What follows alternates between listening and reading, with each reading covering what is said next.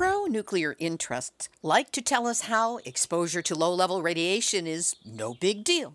It's not going to hurt us, and if we just don't worry, keep happy, and shut up about it, we'll all be a okay. But then you hear a genuine expert tell you about radiation exposure experiments that were done way back in the 1930s, long before we had the atomic bomb. And she says, radiation exposure research was done on animal populations, fruit flies and rodents, and in Japan on silkworms. And it was very clear that extended exposure to radiation had decimating impacts on future reproduction. So, not necessarily the first generation of exposure, but subsequent generations. Yep, we knew all that back in the 1930s, and still we went ahead and did what we did with the bomb and all the rest. So, when you hear about the way radiation from nuclear industry sources can impact not only you, but your entire genetic downline, you start to realize that there is absolutely no way out of that seat that we all share. Nuclear hot seat. What are those people thinking? Nuclear hot seat. What have those boys been drinking? Nuclear hot seat. The corium is sinking. Our time to act is shrinking, but our activists are linking. Nuclear hot seat. It's the bomb. Welcome to Nuclear Hot Seat, the weekly international news magazine keeping you up to date on all things nuclear from a different perspective. My name is Libbe HaLevy. I'm the producer and host, as well as a survivor of the nuclear accident at Three Mile Island from just one mile away. So I know what can happen when those nuclear so called experts get it wrong. This week, we celebrate our eighth anniversary with a slammer interview. We talk with Majia Nadesan, author and professor, who rips apart the concept of radiophobia, the propaganda talking point that fear of radiation is more dangerous and does more harm than radiation itself. She tells us not only the background of that term, but how it plays out in the current world to put down and shut up concerned citizens especially in Japan. We will also have numbnuts of the week for outstanding nuclear boneheadedness and more honest nuclear information than most of the world wants to know, except for you, of course, because you're listening. Today is Tuesday, June 11, 2019, and here is this week's nuclear news from a different perspective. To make room for this week's extended interview, we are going to be skipping the news this week and we'll catch up over the next few weeks. But it wouldn't be Nuclear Hot Seat without Nuclear Hot Seat, Nuclear Hot Seat, Nuclear Hot Seat, numbnuts of the week. Properly disposing of high level radioactive nuclear waste a real headache?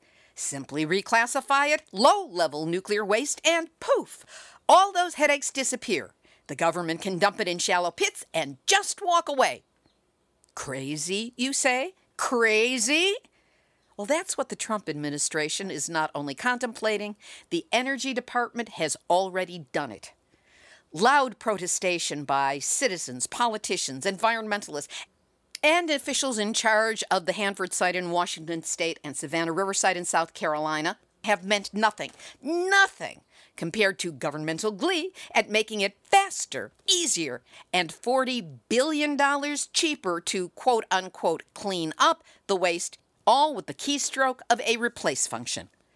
But no matter what you call it, high level radioactive nuclear waste is still high level radioactive nuclear waste, with deadly impact to health, safety, environment, and our forever genetic future. But hey, you gotta save money where you can, don't ya?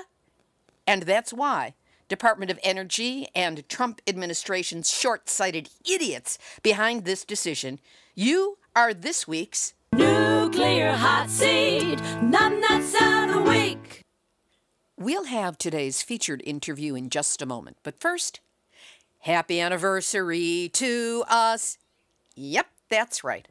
With this episode, Nuclear Hot Seat has completed eight years of weekly programs. The show started on June 14, 2011, only three months after Fukushima began.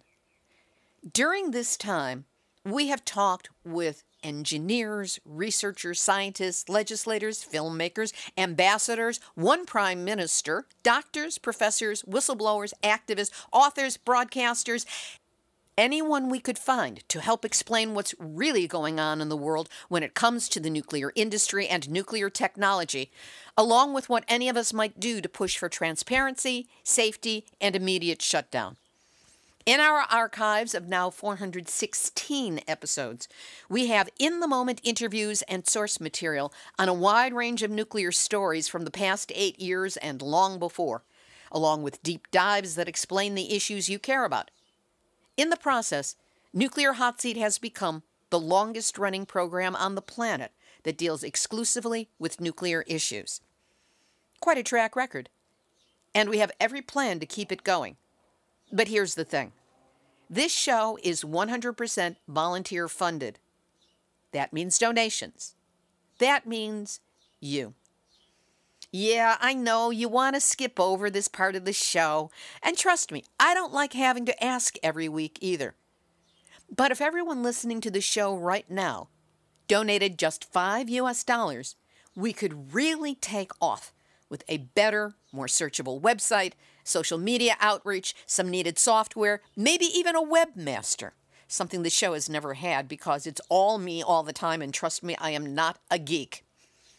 If you could make that donation $5 a month, that would really help us plan out our year and upgrade the tech on an ongoing basis. So, if you value the kind of cutting edge nuclear information that Nuclear Hot Seat provides and want to help celebrate the start of our ninth year, Send in a one time donation or a recurring donation of any size by going to nuclearhotseat.com and clicking on the big red donate button. There's also a big green donate button that allows you to quickly set up a recurring donation of just $5 a month. And that is the lifeblood of this show. Whatever you can do to help, I am deeply grateful that you are listening and that you care. Here's this week's featured interview. Radiophobia is one of the nuclear industry's favorite disinformation talking points. The fake science theory that fear of radiation does more damage than exposure to radiation. Yeah, right. Well, today's guest helps put that fake news bit of blather to rest with an amazing interconnected web of information. Majia Nadesan is a professor at Arizona State University a researcher on a wide range of interconnected topics, including governmentality, biopolitics, and risk cultural studies, autism and bioethics globalization, and political economy, energy politics, and organizational communication.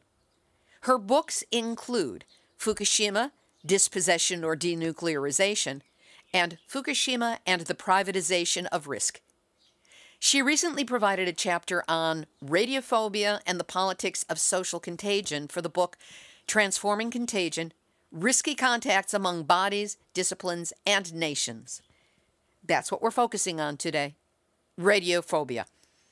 We spoke on Thursday, June 6, 2019. Majia Nadesan, thank you so much for joining us on Nuclear Hot Seat. Thank you for having me. First of all, what is your background and what drew you to the subject of radiophobia? My background is very interdisciplinary. I have backgrounds in political science, in communication studies, in philosophy. I've always been kind of a, an intellectual explorer in that I'm interested in a range of subject material outside the normal disciplinary constraints.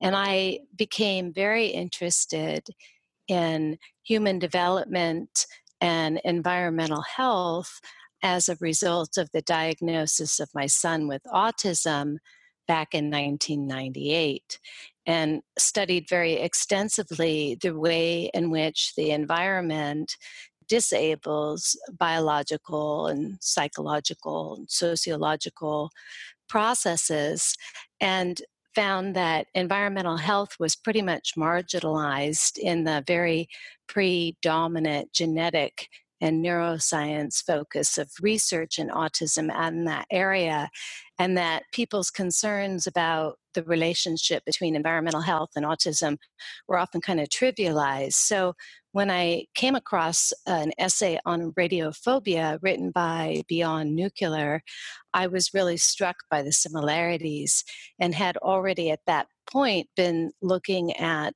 the genomic instabilities that were produced by chronic and transgenerational exposure to radiation and had seen connections to autism there. So that's a very complicated and lengthy explanation of how I got to studying radiophobia and the politics of the biological effects of radiation. Part of the politics is embedded in the word itself. Where did the term radiophobia come from, and what was the purpose behind its creation and then its use? Well, I will give credit where credit is due in the sense that Beyond Nuclear offered the first kind of historical analysis of how that term was used, and it was used in in a journal that was targeted f- for gynecology and obstetrics. I can't say that word. obstetrics. Yes, and what it did is it kind of hystericized women's concerns about atomic fallout by describing those concerns within a psychological framework that was rooted in psychoanalysis that saw women as kind of hysterical and that radiophobia was kind of a symptom of underlying female hysteria and so kind of it, it functioned to erase the real angst in the world at the time about the effects of atomic radiation, which had been documented back in the 30s in the research on fruit flies by Muller. So, we have known since the 1930s that radiation had a physiological effect on living organisms. And yet, in the wake of the global wrath at what the United States had done by dropping atomic bombs on Hiroshima and Nagasaki, there seemed to be a need to gain control of the narrative. What were some of the things that were done at the dawn of this atomic age to manipulate our understanding of radiation? There's a really super interesting history, and the history goes back to concerns about the health of populations that kind of grew up around World War One and got played out in the eugenic science of the 1930s, where people were concerned not so much about the health of individuals, but the health of whole populations. And radiation exposure research was done on animal populations, fruit flies and rodents, and in Japan on silkworms.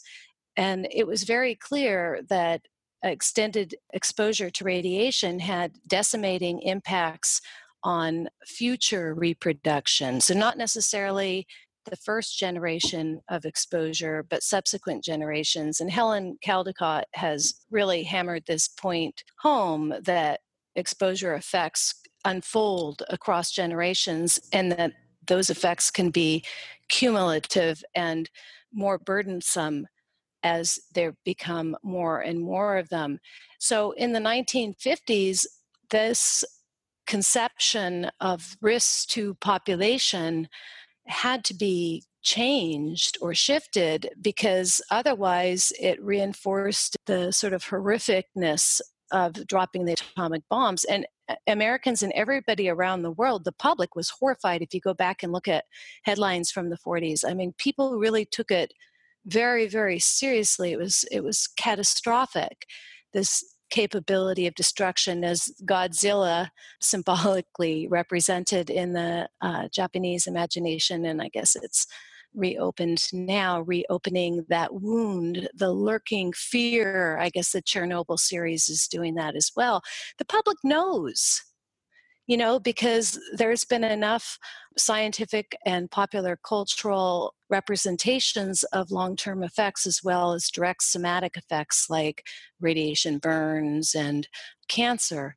So, this kind of public resistance to radiation had to be managed, and it was through Atoms for Peace, which didn't just include the energy ideology of endless energy, but also atomic medicine was framed by the IAEA, the International Association of Atomic Energy, as um, being the kind of pro social component of radiation and nuclear energy. Even though you don't need nuclear energy for atomic medicine, those things are often symbolically kind of bundled together.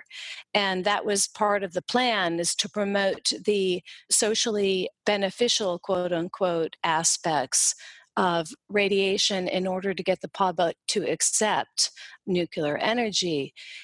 Then there was also another component, and that was to hystericize and marginalize those who disagreed. And there was plenty of engineers and people who studied health from a biological perspective. You know, I don't know if they called themselves geneticists back in the 50s, maybe, you know, when you consider that the gene wasn't identified molecularly using laboratory experimentation until the 50s but these people who were studying the hereditary effects of radiation they were writing editorials in newspapers like Muller wrote an editorial in the New York Times in the 50s warning of the menace of radiation and the reproductive effects across generations and the BEAR report the 1956 biological effects of atomic radiation report documented these effects and even the United Nations scientific Committee on the Effects of Atomic Radiation has documented these effects. So there's been this sort of war of competing accounts of radiation safety, and the public's opinion is very much influenced by what the dominant stories are at the time. But we can see with the lasting appeal of Godzilla that people remain concerned about radiation effects. Talking about the manipulation of perspective, you cited the teachings and actually the direct work of Edward Bernays, who was both acknowledged to be the father of public relations and who actually wrote a book called Propaganda. And he was also Sigmund Freud's nephew, so he had access to psychological insights at a time when most people did not.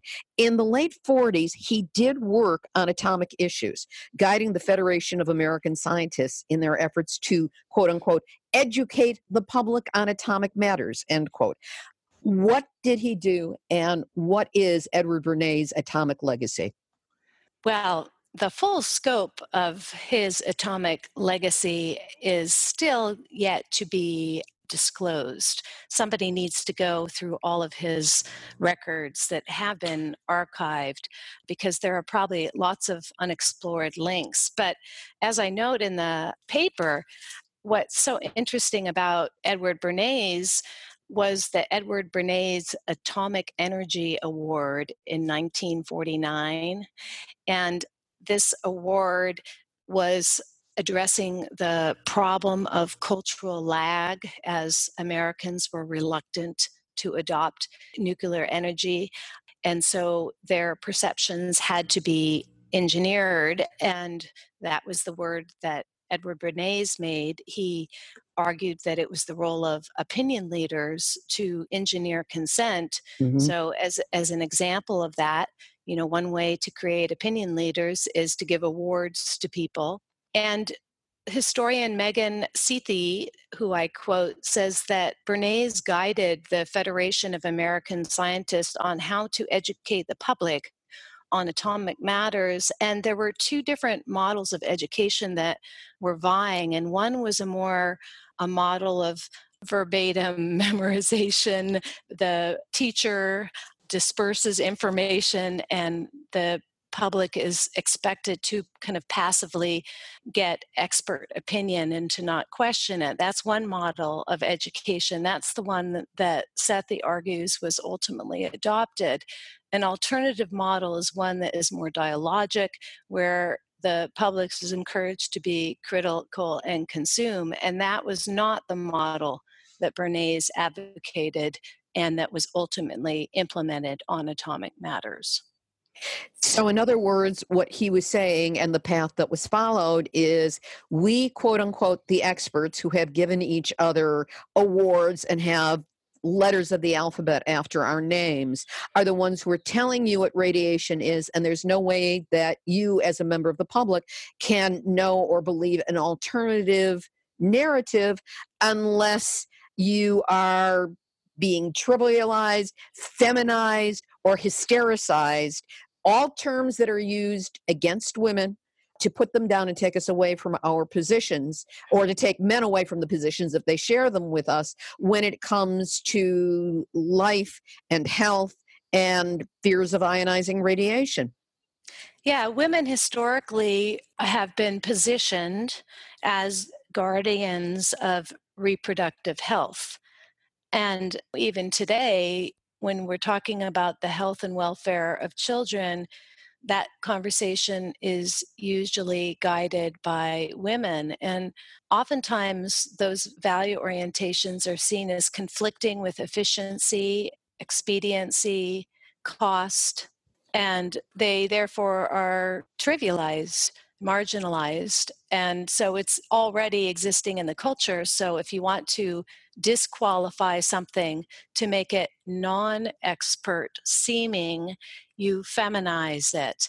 And then you hystericize it, making it appear as if it's an overabundance of concern that is just rooted in kind of female irrationality pitted against male expert authority. And of course, the nuclear industry and nuclear medicine both have been dominated by men. And there's lots of research showing that experts tend to overemphasize and have overconfidence in their expertness, not just in their area, but in all areas. And, you know, when you look at radiation health safety, you know, many of the people who developed uh, models of radiation health sa- safety were using assumptions that were developed from the Atomic Bomb Casualty Commission report and other kinds of research whose ecological validity, uh, generalizability has been very much subject to question. But because of the complexity of doing the research and you know the time spans involved to look at transgenerational mutations in human populations there's not been enough research to really combat those who manage the conversation because they're the ones who are in the Department of Energy and the International Atomic Energy Commission, et cetera, et cetera. Right. Those are the people who have the agenda to protect and promote nuclear as opposed to explore the reality of what ionizing radiation, the kind that comes off of nuclear materials, actually does to, at minimum, the human body. And it is super complicated to study radiation effects because there are many different kinds of radiation, and most experimental conditions expose laboratory animals to a external gamma emitter. So they have some sort of device that emits gamma radiation as a form of exposure and maybe it does it intermittently or maybe it does continuously so that's one kind of exposure but the argument that can be made is is that kind of exposure although certainly gamma radiation can have genetic and reproductive effects depending upon the exposure level. But that kind of external exposure level is not necessarily equivalent to if you eat food or drink water or breathe air that has radioisotopes that are also chemically toxic, as well as being radioactive that get internalized into the body and bioaccumulated strontium in bone, even in the brain uranium in men's testes, cesium in the heart and muscle. Are those equivalent when you have chemical toxicity in addition to the radiation exposure. Plus, you have an internal exposure, which is geometrically embedded closer to the cells themselves that are being irradiated. Are those things equivalent? You're making some excellent points here. Are you familiar with the work of Mary Olson? She's been with Nuclear Information and Resource Service for years, and she has a new website now called Gender and Radiation. And Mary is the one who in her work with Dr. Helen Caldicott and so many others, came to the realization that the model for measuring the external dose, which is all that gets measured, is actually a 150 pound Caucasian male. And does yes. not take into account the smaller body mass, the greater size of the genital organs. And Mary was the one who, through analyzing data, came up with the fact that women are on an equivalent dose of radiation to this model that every is supposed to be used for everyone. Women are one and a half times more likely to be harmed by radiation and come up with cancer. That little boys are five times more likely, and little girls who are the genetic future of our species are 10 times more likely to be negatively harmed and develop cancer as a result of the same exposure in a male. Yet all that is calculated is the external exposure to the male. Exactly. And that's the second issue. So the first issue is types and duration of exposure and that is a super complicated and there are many nuances to that the second is the individual who is exposed and what their biological vulnerabilities are and of course the younger the individual the more likelihood of susceptibilities and then females are more susceptible than males and so there's all of these increased susceptibilities that are based on factors that are variable, including diet. And I mean, there's so many factors, but the overriding one is that the younger you are, the more susceptible that you are. But it's not just your individual susceptibility. And this is going back to what I really want to stress here, and that is, is that the dominant discourse about radiation health effects makes us just think in terms of somatic effects that are like cancer or leukemia. So when people think about radiation exposure, the thing that they think about is that it will cause cancer or leukemia later. But what they don't think about is what the effects might be on their children. And each of us acquires mutations through our just random chance it happens just randomly, but also through environmental stressors. And the research on exposures in animal populations in real world radiation contaminated zones, like work done by Timothy Mousseau and Møller, they have found that those animals have the male sperm count reduces across generations and the brain size also decreases, and this is in bird and insect populations that they have studied in Chernobyl and Fukushima. And so the effects really aren't just on the immediate exposed. And there is the potential for catastrophic population failure to occur if there are too many susceptibilities that are transmitted across generations as you have more and more mutations and epigenetic changes, which are changes in the way that the DNA codes proteins, but not actual damage to the DNA. So, yeah, it, that's the third thing. So, the second thing is what is the age and particular vulnerabilities of the person exposed when radiation safety standards are based on adult males at their peak of their health and then the third is how are you going to study effects? What is the scope of effects that are going to be studied? I think there's evidence for a connection between exposure to ionizing radiation and autism. Nobody studies that. Why is that that that is an area of research that nobody studies? There are so many illnesses where every possible environmental factor is studied in connection with it, but the one that nobody looks at is radiation. And that blind spot seems to be across the board.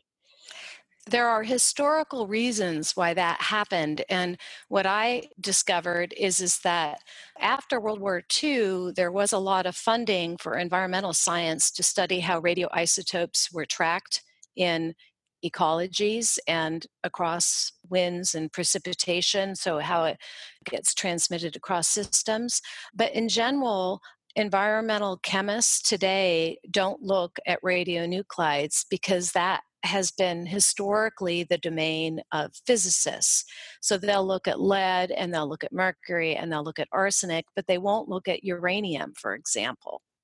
So there are like disciplinary boundaries. And if you're looking for grant money, which anybody who studies anything environmental or does any kind of natural science research or biological research is expected to get funding, there's funding for other kinds of elements that are toxic, not a lot, but some, but there isn't for radiation. So funding, and that mostly is government funding, doesn't support that kind of research. So it's just it's like a conversation that just only occurs at the very boundaries of disciplines and in very specialized and in some ways kind of ghettoized conversations like health physics or like on nuclear hot seat yes I don't know if you've read Kate Brown's book, Manual for Survival, a Chernobyl look at the future.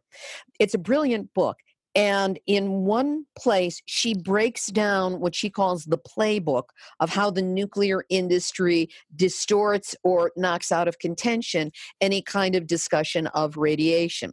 She writes, the playbook was rich and varied. Now, she's referring to Chernobyl, but I believe this has implications in all discourse about radiation exposure. And the playbook she cited was classify data, limit questions, stonewall investigations, block funding for research, sponsor rival studies, relate dangers to quote unquote natural risks, draw up study protocols designed to find nothing but catastrophic effects, extrapolate and estimate to produce numbers that hide uncertainties and guesswork, privately slander and threaten dissenting scientists, and cast doubt on known facts so that scientists must pursue expensive and duplicative investigations to prove what is clearly evident. How much of that rings true for what you discovered in your research around radiophobia? A hundred percent. And I have Kate Brown's new book. I haven't read it, but I had read her Plutopia, and I'm really excited to read her latest work. And it seems like it's she makes a much more forceful argument. I think that everything she says is true and would agree, but I also think that there's more going on than that. And ultimately, I think that there is this idea that humans are invulnerable they are not vulnerable to their environment that characterize the mythology around Western science and technology that environmental effects are not human biological effects that that we are somehow invulnerable.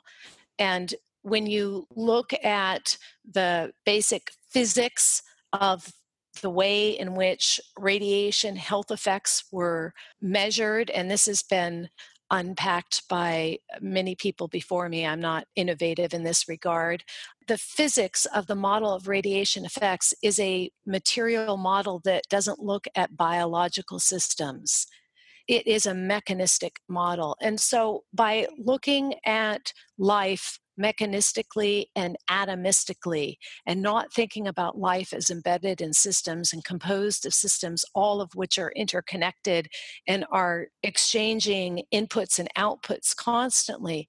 The model of life that is dominant within the Western scientific technical paradigm doesn't encourage or enable us to think about vulnerabilities you know that it's the idea of the seed that just sort of like needs basic inputs of water and nutrients and will just grow to fruition without thinking about how that seed is enabled by everything in the environment. And this bridge of the environment in one place and human as this separate being that is separated by this chasm that's the problem I mean, people exploit it for greed and power, But underlying, there is this sort of the sense that we are gods. I've often thought that it is bizarre that people within the nuclear establishment who are making such short-sighted boneheaded i have a feature called numbnuts of the week which is just for the dumbest thing that anybody's done in nuclear in that week and there are always multiples in that. But that the people who are doing these actions that put us all at such risk for some reason think that they are invulnerable to the impact of their actions and don't realize that what they are letting loose on the rest of the world is what they're also letting loose on themselves and their loved ones but somehow they never seem to make that connection and continue to promote nuclear and bad nuclear decisions based on this short-sightedness or blind spot. Yes, and that role of political interest, you know, there's an established nuclear infrastructure and it benefits energy industries, mining industries, refining industries, and shareholders, and it's connected to the nuclear state. So there's so much inertia in the existing system, and the costs for denuclearization are tremendous as Fukushima Daiichi and Hanford and other places around the world demonstrate you know it, it, there's no cleaning up a nuclear disaster it's just it goes on forever and ever and ever. And so it's easy to just spin a sort of utopian mythology like nuclear is low carbon or carbon free and that only nuclear is going to be what allows us to maintain a growing standard of living for the world and an energy future which is characterized otherwise by resource scarcity. You know, there is this kind of climate disaster ideology that makes it easy for people who benefit from the existing system or who just have this kind of hubris or just calculating and greedy, whomever they might be, to perpetuate the system, even though we know that uh, how many nuclear plants are at risk with the erratic climate that's happening in the Midwest right now. I mean, disasters are anticipated to increase with frequency. Sovacool and I forget who the research partner, um, which are their uh, UK scholars, have projected that there'll be Fukushima style nuclear disasters every 10 years or so. We cover that here on the show, and right now the risks in the Midwest are to Cooper Nuclear, which is on the Missouri River, which since May 30th has been five feet over flood level. And we're talking on June 6th. So that is more than a week that it's been above flood level, and they're protecting it with sandbags, of all things. There's also danger to the spent fuel pool at the shuttered Fort Calhoun, which is just a few miles north of there. But turning back to radiophobia to get some real concrete examples of how this philosophy, this term, is being used against people and against the radiation truth. How has radiophobia as a concept been used in Japan to manipulate and negate discussions of radiation risk from Fukushima Daiichi? That is a very sad story. The story kind of began when a prominent radiation scientist who was at the time involved in the Fukushima health management survey in response to the disaster stated publicly that there would be no effects from radiation to people who smiled. Shunichi Yamashita. Yes, and that only people who didn't smile, and you know, he is an expert and so he was actually. Could we put that in quotes, please? Because I refer to so called nuclear experts on this show. They are the ones who get it consistently wrong. Because there's obviously political pressure that was involved because the prospects of evacuating all those people was, you know, just overwhelming. And so the pressure then is to trivialize and kind of rationalize their exposure. So, first was to say that your psychological disposition would have a big impact. Now, he did later say to the German news media that interviewed him on this issue that exposure is not likely to occur to people exposed to less than 100 millisieverts a year. But going back to our discussion about the model, well, 100 millisieverts a year for a 27 year old peak health male might not produce any somatic effects for that individual over the course of their lifespan. But would it have no effects on a developing embryo or fetus or a young child? Well, that's the debate that's happening now. Japan has had a huge spike in thyroid cancer rates. I'm sure you must have discussed this.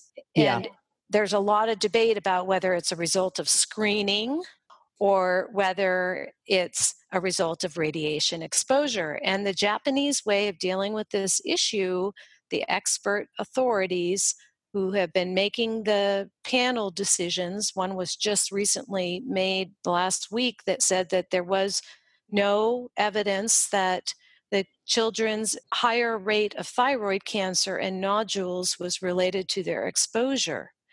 But they can argue that because they say that if you don't have a measure of the individual's exposure, you can't say that they developed a disease because of that exposure.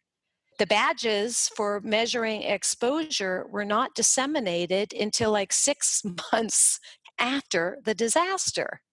We've spoken often on this show about the intentionality behind you can't cite data if it doesn't exist. So let's just not collect it, especially at the peak times when it would be most damning and most revealing of the truth of the situation. Three Mile Island, the beginning of the tracking there didn't start until five years after, when more than 50% of the people in the area at the time of the nuclear meltdown had moved away. It's been the same thing after Fukushima that without those early numbers, there's no way to tell. And if there's no way to prove it, well, you might be able to show some correlation, but you cannot prove causality. That's the big argument. Yep, that's it.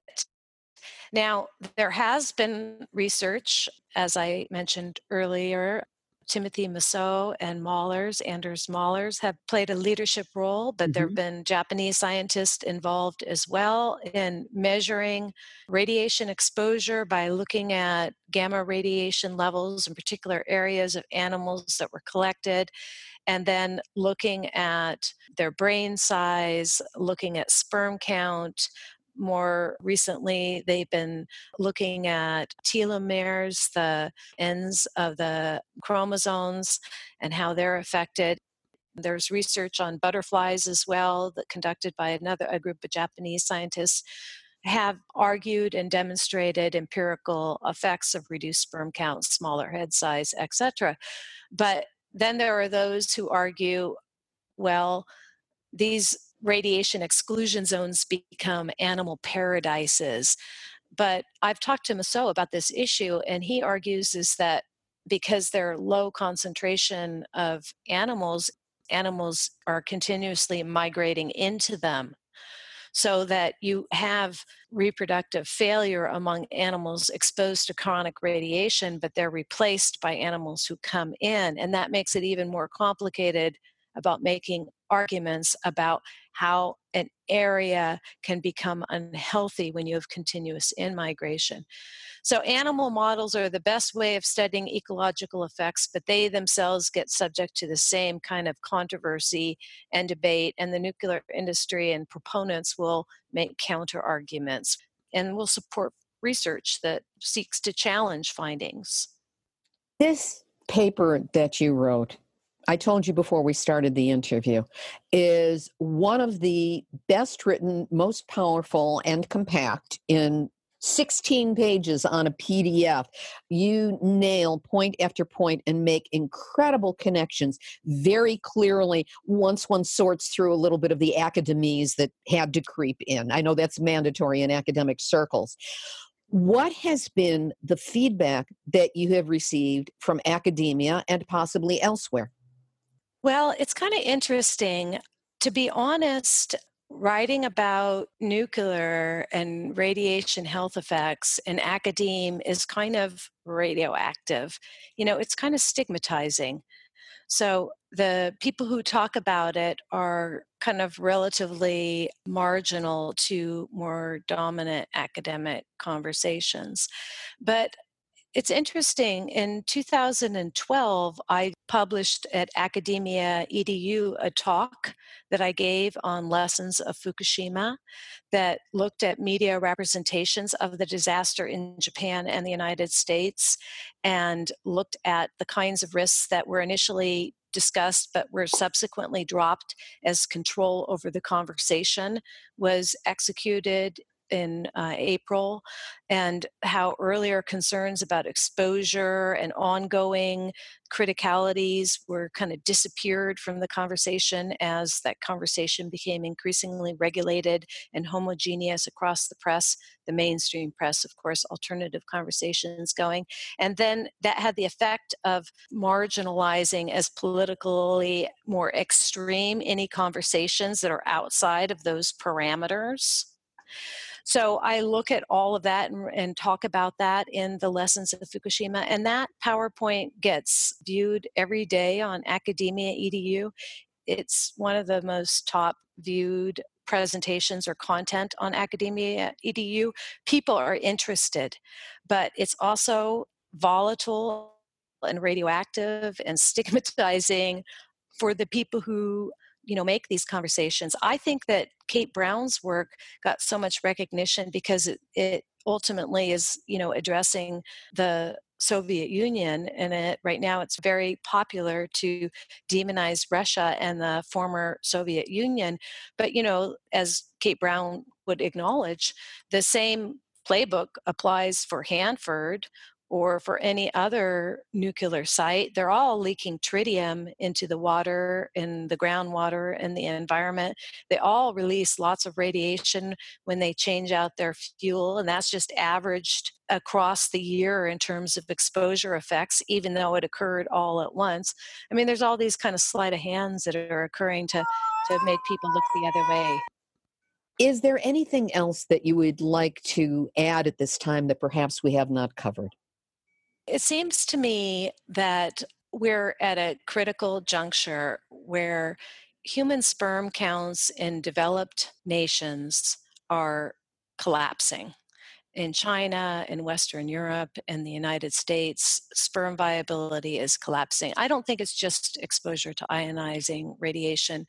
I mean, there are lots of environmental chemicals and elements that have been freed from the earth, like mercury and lead, that are really toxic to human development. But we're reaching a point where I think that if we don't start paying attention, we're going to have a future that was very well represented, in my opinion, by the film Children of Men which I think is a good example of what happens when you have societal collapses, the health of the population collapse, and people are displaced by eco collapse. And that we really need to kind of get together behind plans that are sustainable, and sustainable plans mean that supply chains are clean. And right now, there are no sustainable energy forms we got to solve the rare earth problem for renewables. But we know where to go and we know what to do. And if we don't do that, we're not going to make it. And the process has got to be democratic and inclusive.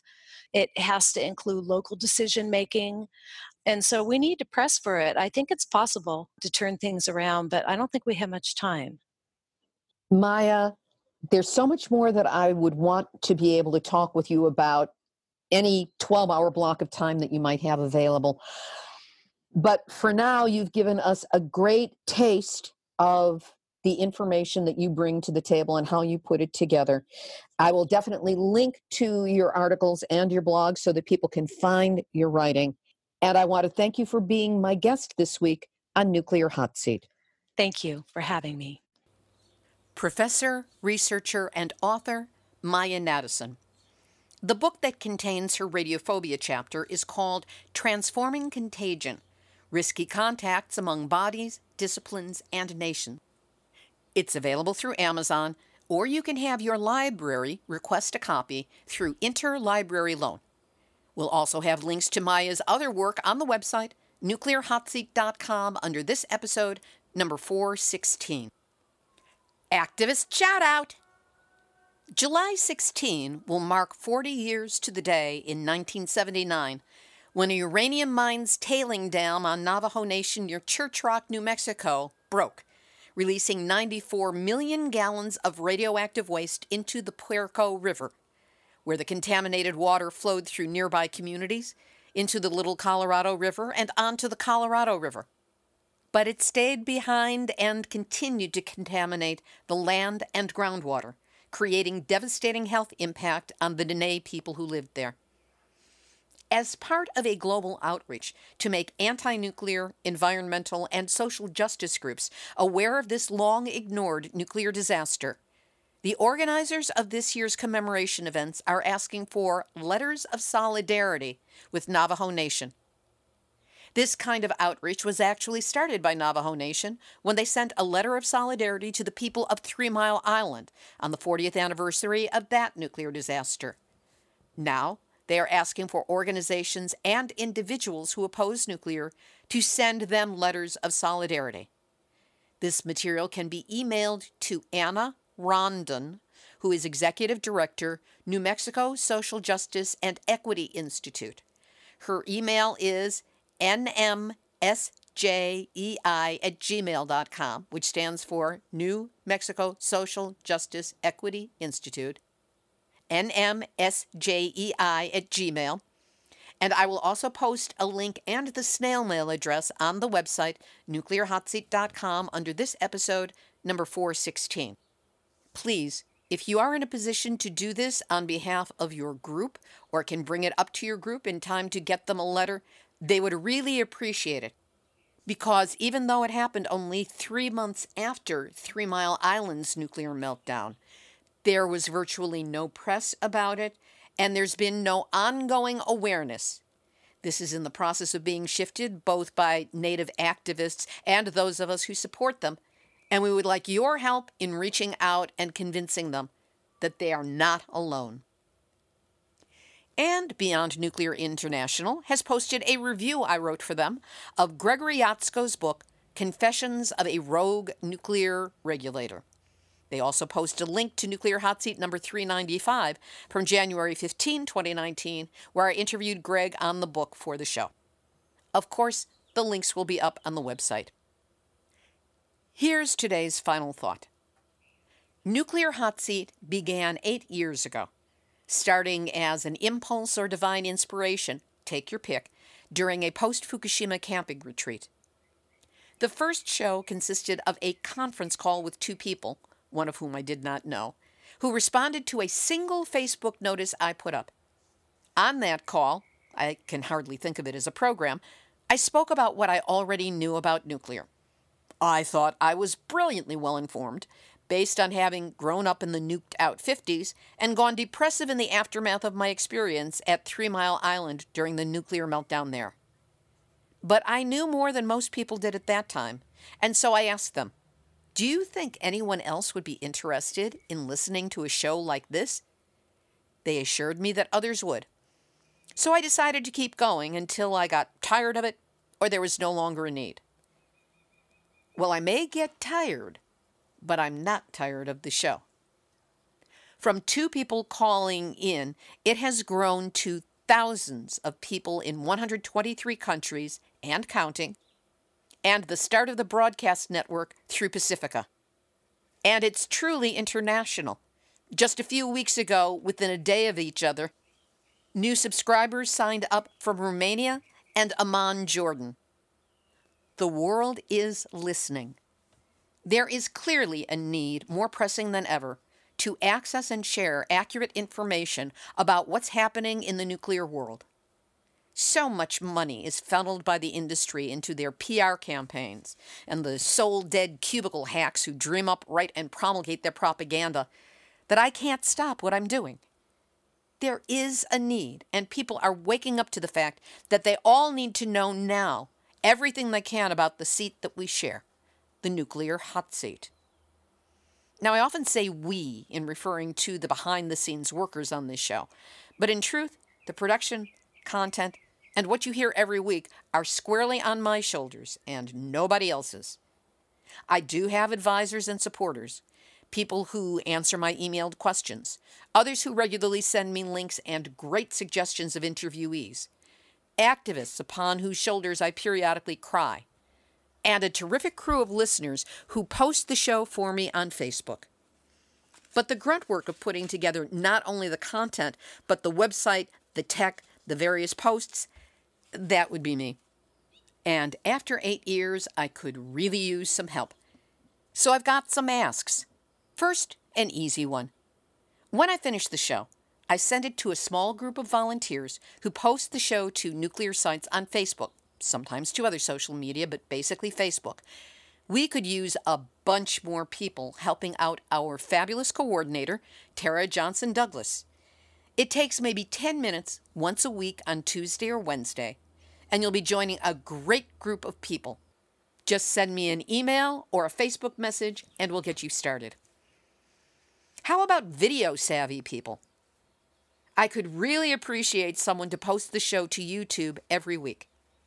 There is a Nuclear Hot Seat channel, but my poor old overworked computer can't handle video, so I have neglected it. There's no need for you to do fancy visuals and jump cuts. Just throw up a logo, maybe the keystone picture, put in a searchable title, and we're good to go. If you can help with that, please let me know, and thank you. Any social media experts out there? People who have taken the seminar trainings and know the strategies?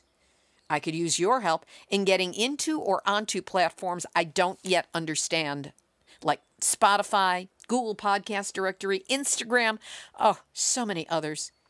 If that is your area of expertise, please contact me, email, Facebook.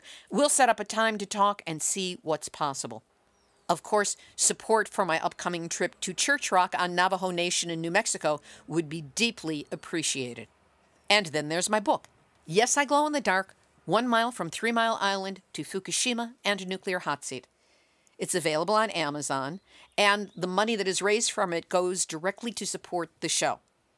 As the nuclear industry and its supporters keep making new nightmares and making old nightmares known, we need all the reliable information we can get. That's why Nuclear Hot Seat is here, and that's what Nuclear Hot Seat does. Eight years? I'm just getting started. So do what you can to help us keep going and growing. And we'll meet up again in a year and see how things have gone. But listen to all the shows between now and then, too, because you'll really learn a lot. This has been Nuclear Hot Seat for Tuesday, June 11, 2019. If you want to receive an email every week that links you immediately to the show and gives you a short rundown on what's in it, go to nuclearhotseat.com, look for the yellow opt in box, put in your first name, your email address. It's done. You'll get the show every week and won't miss a one. Thanks for joining us on this anniversary show. Thanks for having been along for the ride. And for those of you who are just joining us, welcome aboard and fasten your seatbelts because, yeah, sometimes it does get bumpy. But at least you won't be alone. Nuclear Hot Seat is copyright 2019, Libbe HaLevy, and Heartistry Communications. All rights reserved, but fair use allowed as long as proper attribution is provided. This is Libbe HaLevy of Heartistry Communications, the heart of the art of communicating, reminding you that luck is a terrible safety plan when it comes to a nuclear reactor. There you go. That's your nuclear wake up call. Now don't go back to sleep because we are all in the nuclear hot seat.